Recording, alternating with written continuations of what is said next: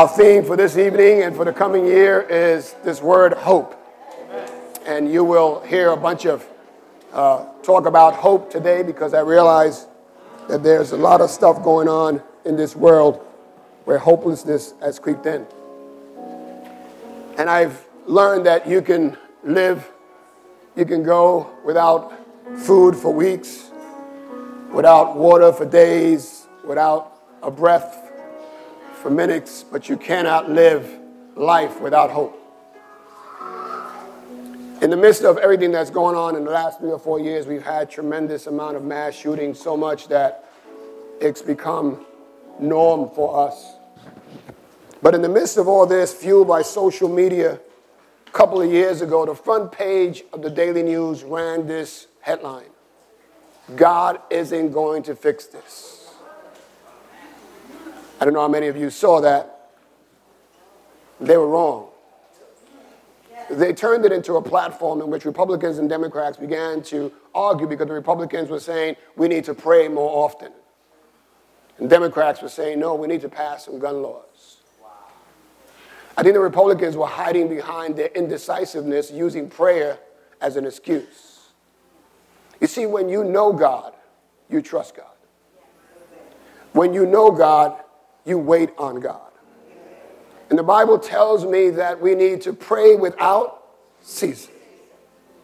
So for you to tell me not to pray, you want me to sin. And I don't want to do that. But I want you to know something that we can't say something like God isn't going to fix this if you have a relationship with God. See, slowly but surely, what has happened is that we moved away from God.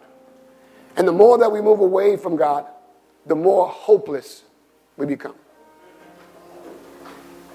And the reason we become hopeless is because in the midst of chaos, we find ourselves reaching and grasping for things that cannot necessarily satisfy what we have. That's the article there. The Daily News ran it. And I'm saying, can God fix it? Can God fix you? Can God fix the situation you find yourself in? Is anything impossible for God?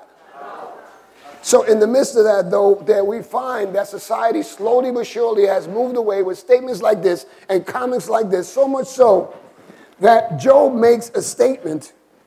In Job chapter 8, verse 13, he says this.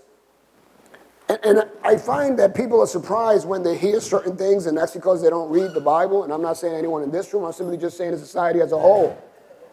It says, Such is the hopeless future of all who turn from God.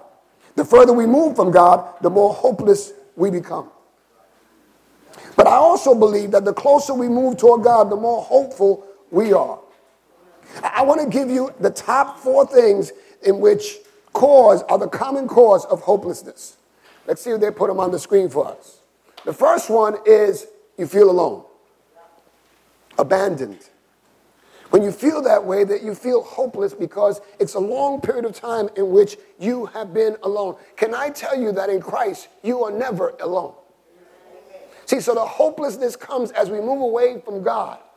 We forget that God is present with us all the time, that He will never forsake us nor abandon us. So when you don't have human contact, immediately you assume that you are alone and hopelessness comes in. The next one is life seems out of control. Anybody? Come on now. Don't leave me out here by myself. I don't want to do this alone. All right?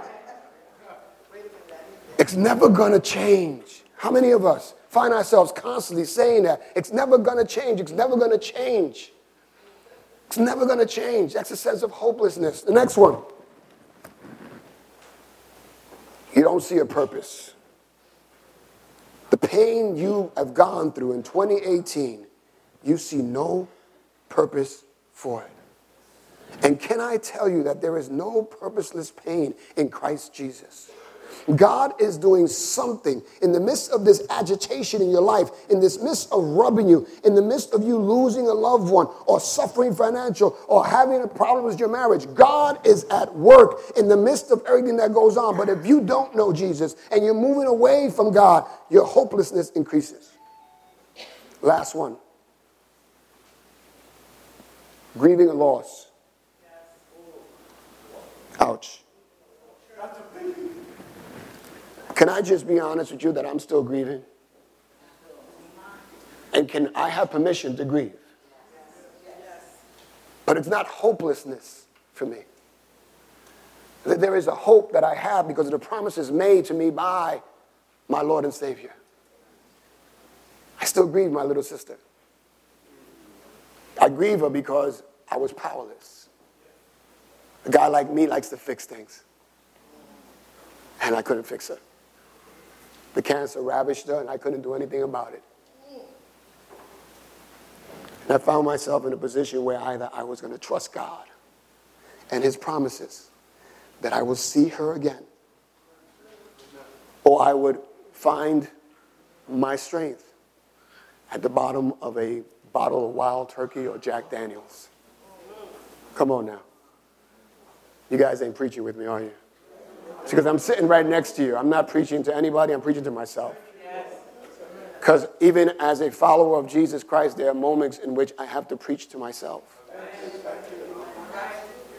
I, I, have to be able to preach to myself and remind myself that this is what I'm giving you, but I need it too. Amen? And many people define hope as a psychological term, and they shouldn't. It should be defined as a theological term because hope is not a thing or an idea, hope is a person. And when you describe it as a psychological term, you use words like optimism. Now, I take an optimist over a pessimist any single day. But an optimist is never in touch with reality. An optimist, you can cut off your arm and you're bleeding, and they say, hey, it's not that bad. It's bad. Whatever happens to us in moments, it's bad. I, I can't think it away. I can't push it away. I can't color it away. I, I can't say it didn't happen. But because hope is a person, I say it's bad, but I'm going to believe. I'm going to believe because hope is a person, so therefore I'm going to believe in that person that is faithful to their promises. Amen? Amen?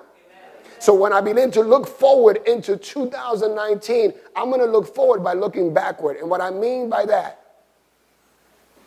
is 2018 was rough, but you're still here. How come? Come on now, how come? Because you held on. You had hope. Your hope was in the person of Jesus Christ, not in the person sitting next to you or that guy who said, I'll be with you forever and then left. I'm, I'm talking about the guys, but girls, you, you do that too, don't you? right? Ain't nothing going on but the rent, right? You ain't got a JOB, you can't, right? Come on now. But think about that. The hope that we have is not an idea. It's not psychologized by saying it's optimism. No, this our hope is in the person by the name of Jesus Christ. Because Jesus Christ did something. Because he walked past that veil into the Holy of Holies. He gave us a living hope. Amen? I want to read a scripture. It's found in Hebrews chapter 6, verse 16 through 20. And this is where we're going to camp out the rest of my talk. I'm on a time because I don't want to get caught talking while the ball drops, okay? So you, got, you guys remind me, hey, you got two minutes. Get out of here. Okay, Hebrews chapter 6, verse 16, um, verses 16 to 20 says, When anyone wants to settle an argument, they make a vow by using the name of someone or something greater than themselves. So when God wanted to, to prove for certain that his promise to his people could not be broken, he made a vow. God cannot tell lies. And so his promises and vows are two things that can never be changed. We run to God for what? Come on, say it out loud. Safety. Safety. God is our refuge. He's our refuge. When you find yourselves in a situation where chaos is coming around you, listen, run to Jesus. Run to Jesus. Don't let anything hinder you. Run to Jesus. Don't take an offer of someone to take care of you. No, I got to run to Jesus. Amen?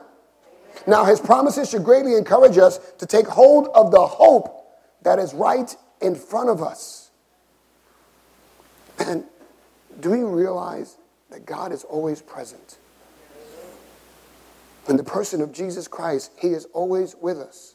And this hope is like a firm, somebody say firm, firm. And steady, somebody stay steady, steady, anchor for our souls. In fact, hope reaches behind the curtain and into the most holy place. Jesus has gone there ahead of us, and he is our high priest forever. You won't understand that unless you understand that Jesus walked into a sacrificial system in which a lamb was offered up regularly. And the priest, the high priest, would enter this place that was exclusively set up for the high priest. There was this veil that separated us, us, from God. And the only one that could be the mediator between God and man was this high priest. Sounds familiar? Come on now. Jesus on the cross, it says that when Jesus said it was finished, that the veil that separated us from God was torn. And once and for all, Jesus entered into this place so that you and I can enter also. That is the hope we had. It's not an idea. It's not about being optimist. It's not wishful hope. This is a certain hope that we have in the high priest, Jesus Christ. Amen? The word, three words I want to focus on. One is firm, which means strong. Our hope is strong. It's not flabby, it's strong. It's also steady. You ever know anybody that in the midst of everything that's going on, they're just steady? They don't go crazy. Ah, everything's going on. They're just steady. I remember a scene in the Bible where everybody was going crazy because the storm was hitting this boat. And they were going crazy, wondering, hey, what's going on? And, and they look at Jesus and what Jesus is doing. right? He was just laying there chilling. Why? Because he knew something they didn't know. And you need to know something that he knows that he calms the storm. He can speak into the storm of your life and bring it steady. I, I, I don't know if you listen to that. I don't know if you're listening to that. 2019, there's going to be some storms. Like I ain't promising you a rose garden here. That's not what I'm doing. Right? I, am saying that 2018, we said it was going to be great, and I don't know about you, but there were some awful moments there. Right? So we're not selling you a car here. We're selling you reality. We're in touch with, with things that can happen. But as believers, because we have this hope, listen, if you're in this room and you don't know Jesus Christ, the very reason you're in this room is so they can say yes to Jesus. We're not setting you up. We're just letting you know it's going to get bad. There's going to be moments in 2019 where it's going to get bad. You thought 2018 was bad, it's going to get bad. But here's what the theological term allows me to do it's going to get bad, but I'm still going to believe. I may lose someone. My finances may be there, my health may not be there. I may struggle in areas of my life, but I have to believe. If I don't believe, then what do I have? In fact, the apostles suddenly, as Jesus began to have these hard sayings, because he has these hard sayings, right? Like when we stand up here and preach to you and tell you that God says stop doing that, you're like, eh, I don't know if he means that for me. I think it's for the person next to me. No, it's for you. It's for you. You're not exempt from the word of God. When God is speaking, he's speaking to all of us. And, and when the apostles began to experience that and the people that were around them, because people were gathering around Jesus for what they can get, not what he was. They, they began to follow him for the bread and the fishes. They saw that miracle and said, We hang out with this guy, we're going to eat forever. He began to say some hard sayings. He started saying, Walk that extra mile. He started saying, Turn that other cheek. He started saying, Feed the hungry. He started saying, Give everything up and follow me. And everybody was like, Wait a minute, I'm, I'm not going to follow this guy no more. When the apostles turned to leave, he says, Where are you going? And he says, You know, where are you going to go if you have words of life? So my hope is in this person, Jesus Christ. And because of that, I'm not going anywhere. I'm not going anywhere because here, let me tell you something. If you're in Christ and you've been coming around, let's say we're in recovery and we're clean and we stop drinking, we stop doing this. Let me tell you something. The fact that you're here, the fact that you're now in this camp, the enemy wants you to go back because he's going to do a number on you. He, listen to me. If you leave with anything here, don't go back. Stay here, learn more about it, keep coming back, right until the session is lifted, till the miracle happens, just wait. Wait on God, like the song, I'll stand. I'm going to offer my heart completely to you, and I'm going to wait. Why? Because God is in the miracle making business. He'll take your mess to show everybody else what He's capable of doing. Think about that. He takes the foolish things of this world to dumbfound the wise. Think about the men that stand before you regularly preaching the gospel. We're a hot mess now. Imagine before. Imagine before. Jesus did that. Jesus is doing that. And Jesus will do it with you as you surrender and yield. But our hope is not an idea, it's in a person. And that person is Jesus Christ. So when you find yourself waddling and going through all kinds of stuff, Jesus Christ will steady. He's strong. You're weak, but he's strong. And when you find yourself weak, then you have to turn to someone who's stronger. Listen to me. When I grew up, you know, we always had the bully on the block, and the bully on the block only gets beat up by someone who's stronger than they are. And the enemy is the bully on the block. And he continues to poke and prod and continue to challenge you and tell you, nah, you're not a believer. Look what you just did. Look what you just did. There's someone always accusing you. But I, my hope is in Jesus Christ. And here's what I know. And please hold on to this. God has started a work in you, and He is not done. He is not done. But if you stay the course, if you allow yourself to be chipped here and chipped there, you're going to come out of it a lot better than you went in. You're always going to get the best of this deal. Amen? The last part is the part that I want to focus on a little bit more. It's called the anchor for our souls. There are two purposes that an anchor is on a boat or a ship. The first one is to keep the ship, the ship from drifting. Everybody hear that? You got to put your spiritual caps on, right? You're a ship. You're a ship. The reason for an anchor is to avoid you from drifting. The next one is to add stability in the midst of a storm. These are the very two things that you and I need. Our hope, Jesus Christ, is an anchor for our soul. When you start to drift, when your thoughts start to run on this good idea, not a God idea, a good idea, when you start to drift, it is Jesus Christ and who he is and the promises that he has made to you that will draw you back. I want to be honest. 2018, March, I wanted to quit. June came around, I, I wanted to quit even more. I began to intensify. When I mean quit, I mean everything home, ministry, work, I had pictures of myself completely naked running down the street crazy. I'm the only one, right? You, you guys are horrible, man. Think about that. Headline, pastor running down the street, right? Like, like that's, that's the level of uncertainty and craziness that was just swirling in my life.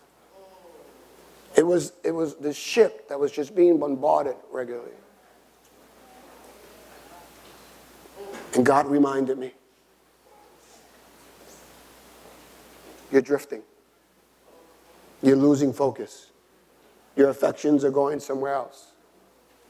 It's not about what you want. Does everybody understand this? Because when we start to drift, it becomes all about you and not about Jesus. If Jesus is our hope, it's all about Jesus. And what begins to happen, we get these good ideas, but they're not God ideas. You know the good idea you just got last year about starting this and doing that and going here and going there. How did that turn out for you? Not very good. You know why? It's the same thing with your New Year's resolutions. They are done on a whim. There is nothing foundational for it to stand on. It's you trying to look pretty. That's why you want to lose weight. And that's why we say in January you want to lose weight because the summer comes around and you want to fit into that two piece that you should not be wearing anyway. Come on now. I got one amen. Guys, think about that for a moment. Jesus is the anchor for your soul. When you find yourself in your relationship and you're fighting and you're arguing, right, because someone doesn't get their way, you start to drift. You lose the focus. The focus is not about you being happy, it's about holiness. It's not about you being right, it's about you being together. And when you lose sight as husband and wife, when you lose sight in your relationships, and you realize even relationship with the friends you have, normally we fight because we don't get our way. And we're not willing to succumb to one another. We just want our way and we act like big kids. And we fight over stuff we got no business. We lose focus. We drift. The anchor for my soul. Jesus reminds me, you didn't die on the cross. I did. You can't do it all. I can. And I have. And you think that you've gotten to where you've gotten to because you've done something. Meanwhile, I'm doing it all. I've made a way where there's no way. If it was up to us, we'd be all destined to be somewhere that was very hot, very troublesome. But he showed up and said, I'll do it. That's the gospel. When you allow the gospel to come into your life on a regular basis, listen, in light of eternity, in light of what matters, listen to me. I don't want to fight anymore. You shouldn't either. You know who referees our fights? Satan. He doesn't care who wins.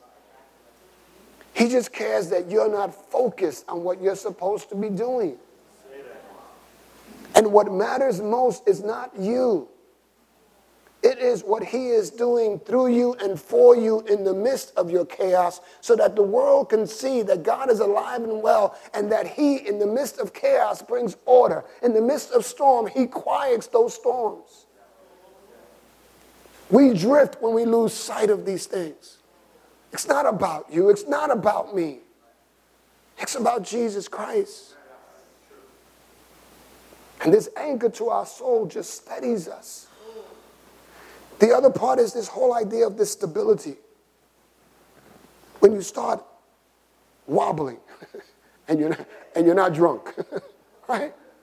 When you start wanting, what I mean by that is when you start saying yes to the things you should say no to. And saying no to the things you should say yes to. Because when you say no to the things you're supposed to say yes to, it costs you something. And a lot of us don't like things that cost us. Going out of our way to help someone else. That's why Jesus said, walk that extra mile. You're obligated to give the person one mile. I want you to show them and you can walk that extra mile. This anchor for our soul studies us and reminds us of this. And I want to close with this. Our hope is not in what we feel, but in what has been revealed. We look into our future by looking backward and pointing out moments where God showed up. Because you know what? You're still here and you're still here because he was with you then and he will be with you there. Our hope is not a thing, it is a person. And that is the person of Jesus Christ. Let's